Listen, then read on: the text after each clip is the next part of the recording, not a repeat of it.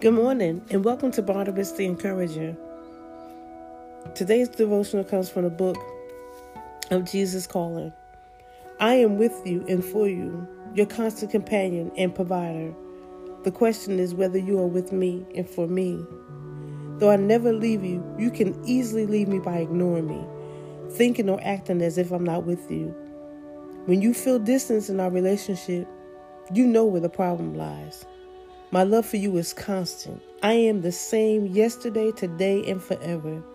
It is you who change like shifting sand, letting circumstances toss you this way and that way.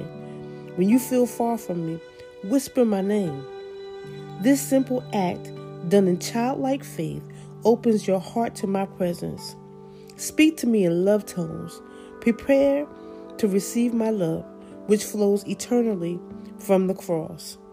I am delighted when you open yourself to my loving presence. Today's devotional scriptures comes from the book of Genesis 28:15, Romans 8:31, and Hebrews 13 and 8.